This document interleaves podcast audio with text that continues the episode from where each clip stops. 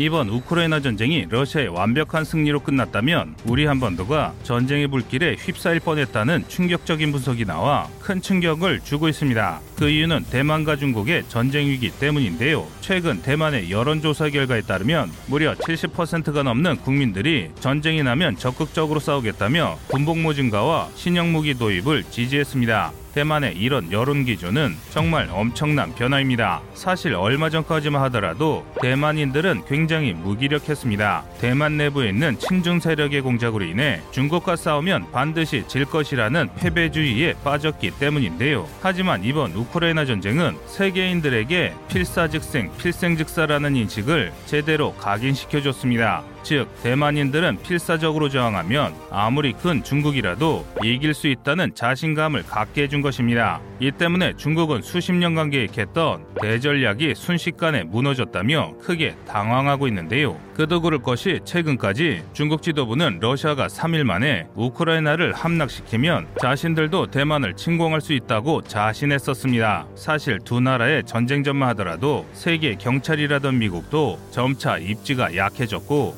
나토 역시 사실상 붕괴 직전인 것처럼 보였기 때문입니다. 그리고 만약 정말 중국이 계획대로 대만을 침공했다면 우리 한반도는 전쟁을 피할 수 없었을 것입니다. 또한 중국이 미군의 관심을 돌리기 위해 북한을 지원해 전쟁을 유발할 것이 분명해 보였습니다. 그러니까 이번 우크라이나 전쟁에서 우크라이나의 결사항전이 없었다면 동북아발 제3차 세계대전이 촉발될 수 있었던 것이죠. 이는 웬만한 군사 전문가라면 이전부터 알고 있던 사실인데요. 그래서 국내 일각에서는 어지러운 동북아 정세 때문 이라도 대한민국의 국방력 강화에 더욱 박차를 가해야 한다는 목소리가 힘을 얻게 되었습니다. 특히 중국에 비해 열세한 공군 전력을 극복하기 위한 새로운 방공 무기를 더 확충해야 한다고 주장했는데요. 그런데 우크라이나가 이번 전쟁을 통해 아무리 공격력 격차가 심해도 조밀한 방공망만 건지한다면 효율적인 방어를 수행할 수 있다는 것을 보여줬습니다. 아직까지 부족한 방공 전력을 갖고 있는 대한민국으로서는 이번 우크라이나 전쟁으로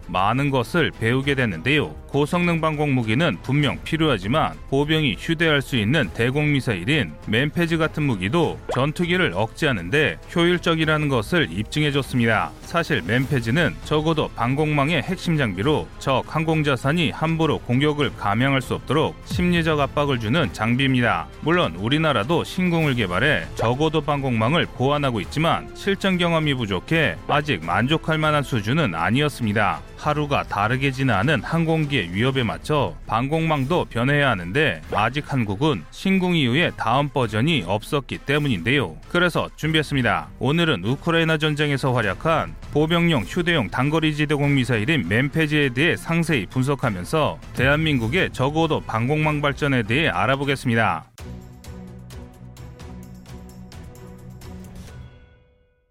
우리나라의 신공은 적당한 가격과 훌륭한 성능으로 국산에 성공한 대표적인 무기 체계입니다. 게다가 지난 2016년에는 적외선 탐색기도 국산으로 교체해 95%의 국산화율을 보이고 있는데요. 이 정도 대공 무기를 완전 국산화하는데 성공한 나라는 세계에서도 그리 많지 않습니다. 그만큼 한국의 유도무기 기술력은 불과 10여 년 동안 다른 나라와는 비교할 수 없을 정도의 비약적인 발전을 했는데요. 하지만 과거 대한민국은 신공 개발 이전까지 다양한 나라의 휴대용 대공 미사일을 수입해 사용했습니다. 대표적인 사례로는 영국 의 제블린, 프랑스의 미스트랄, 미국의 스팅어, 심지어 러시아의 이글라까지 정말 다양한 미사일을 혼용했습니다. 그러던 중 1990년대부터 이들의 장점을 한데 모은 한국형 대공 미사일의 개발을 추진했는데 그 결과로 나온 것이 바로 신공입니다. 신공은 미스트랄과 같은 거치형이지만 전체적으로는 이글라를 닮은 특이한 외관을 가지고 있습니다. 신공의 사거리는 최대 7km, 속도는 마하 2로 다른 미사일과 비교해도 전혀 뒤지지 않는 성능을 갖고 있습니다. 그러면서도 가격은 약 2억 원으로 4억 원에 가까운 스팅어보다 훨씬 저렴합니다. 또한 명중률도 굉장히 뛰어난데요. 외산 무기인 스팅어 이글라의 명중률은 60%밖에 안 되지만 신궁은 무려 90%의 명중률을 자랑합니다. 세계 최고의 명중률을 자랑하는 미스트랄이 95%라는 점을 감안하면 한국의 신궁이 그 다음 가는 명중률을 자랑하는 것입니다. 신궁이처럼 높은 명중률을 자랑하는 이유는 거치형 미사일이기 때문인데요. 거치형이기 때문에 다른 미사일보다 휴대성과 기동성은 떨어지지만 대신 무기의 제약에서 상대적으로 자유로워 더 정밀한 조준경을 사용해 명중률이 뛰어납니다. 한국이 이처럼 기동성이 떨어지는 거치형으로 개발한 데는 그만한 이유가 있습니다. 바로 한국군의 방어적 특성과 알맞기 때문인데요. 한국은 북한과 중국의 공격을 방어해야 하는 특성상 진지에서 방어 임무를 수행할 확률이 매우 높습니다. 은폐된 진지에서 접근하는 적 항공기를 요격 하면 되기 때문에 다른 나라들의 대공미사일과 달리 기동성이 아니라 정확성을 택한 것입니다. 하지만 이런 신공도 성능에 문제가 있다는 지적이 나와 크게 논란이 됐었는데요. 지난 2021년 10월 12일 국방위원회 감사 자료에 따르면 2018년부터 3년간 신궁 유도탄 사격 결과 85발 중 20발이 사격에 실패했다는 보고가 국회에 올라왔습니다. 무려 발사체의 24%가 실패한 것인데요. 국방위원회는 발사 실패 원인으로 유도탄의 노후화를 지적했습니다. 사격에 실패한 유도탄은 제조 후 10년이 지나 노후화가 심각하다는 것인데요. 실제로 첨단 미사일들은 사용 기간이 한정되어 있는 만큼 노후화로 인한 오발 사고의 가능성이 크다고 전문가들은 분석했습니다. 이런 자세한 사항을 몰랐던 우리 국민들은 대한민국의 방공망이 없는 것이나 마찬가지 아니냐며 비난의 목소리를 높였는데요.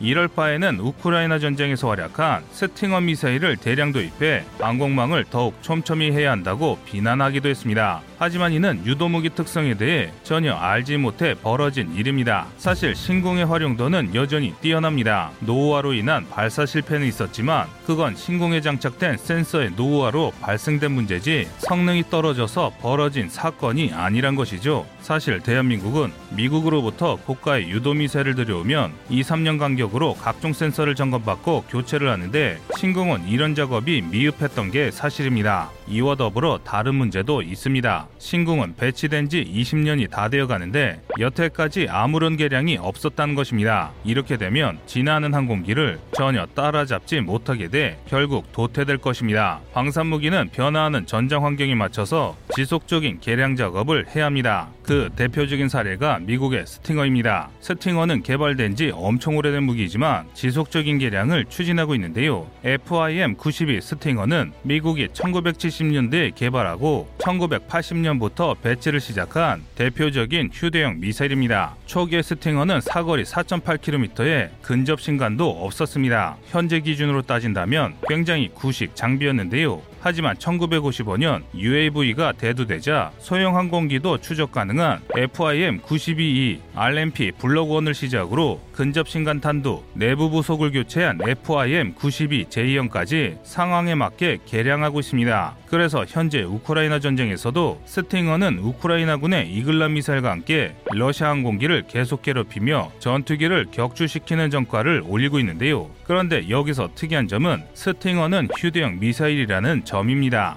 통상적으로 휴대용 미사일은 기본적으로 휴대성을 위해 성능을 많이 희생시킵니다. 스팅어와 이글라 모두 명중률이 60%에 불과해 표면적으로 보기에는 항공기에 큰 위협이 안 되는 것처럼 보입니다. 하지만 그럼에도 불구하고 공격 헬기는 물론 전투기까지도 격추해 자신의 성능이 여전히 위협적임을 증명했는데요. 이런 현상을 분석한 군사 전문가들은 부족한 기능을 지속적인 개량으로 보완했기 때문에 시대가 변하더라도 사용이 가능했다고 분석했습니다. 즉 지속적인 개량은 무기의 사용을 위해 반드시 필요하다는 뜻인데요. 이렇게 적극적으로 개량해서 사용하는 자세는 우리나라도 반드시 벤치마킹에서 적용해야 하는데 그런데 국군 장비는 개발 후 후속 지원 및 추가 개량이 미흡하다는 비판을 자주 받습니다. 그 대표적인 사례가 바로 K2 소총입니다. 1985년부터 배치된 K2 소총은 무려 30년이 지난 2017년이 돼서야 겨우 첫 번째 개량형인 K2C1이 개발될 만큼 우리 국방부는 개량에 다소 인색하다는 비판을 받았습니다. 그나마 소총은 개량이 없더라도 지속적인 사용이 가능하지만 대공미사일은 추가적인 개량이 없다면 분명 사용에는 한계가 있습니다. 큰 체계가 변하지 않는 개인화기와 달리 날이 갈수록 진화하는 항공기를 상대하기 위해서는 상황에 맞는 개량이 필요한데요. 그래서 많은 군사 전문가들이 비용이 들더라도 대공미사일의 개량은 반드시 필요하다고 주장합니다. 때문에 한국의 신궁도 마찬가지로 휴대용 대공미사일로 개량해서 보병여단급에도 대공미사일을 배치해야 한다고 덧붙였는데요. 휴대용 대공미사일의 존재만으로도 적의 제공권 장악을 방해하는 엄청난 효과를 불러올 수 있기 때문입니다. 앞서 설명해드렸다시피 휴대용 대공 미사일의 명중률은 약 60%로 크게 위협적이진 않습니다. 하지만 대공 미사일을 가지고 있는 것만으로도 상대방은 격추의 위험 때문에 공격에 매우 신중해질 수밖에 없습니다. 즉 상대방의 공중 공격을 억제하기 위해서라도 휴대용 대공 미사일이 반드시 필요한 것입니다. 하지만 우리나라의 방공 자산의 수량은 매우 부족한 것이 현실입니다.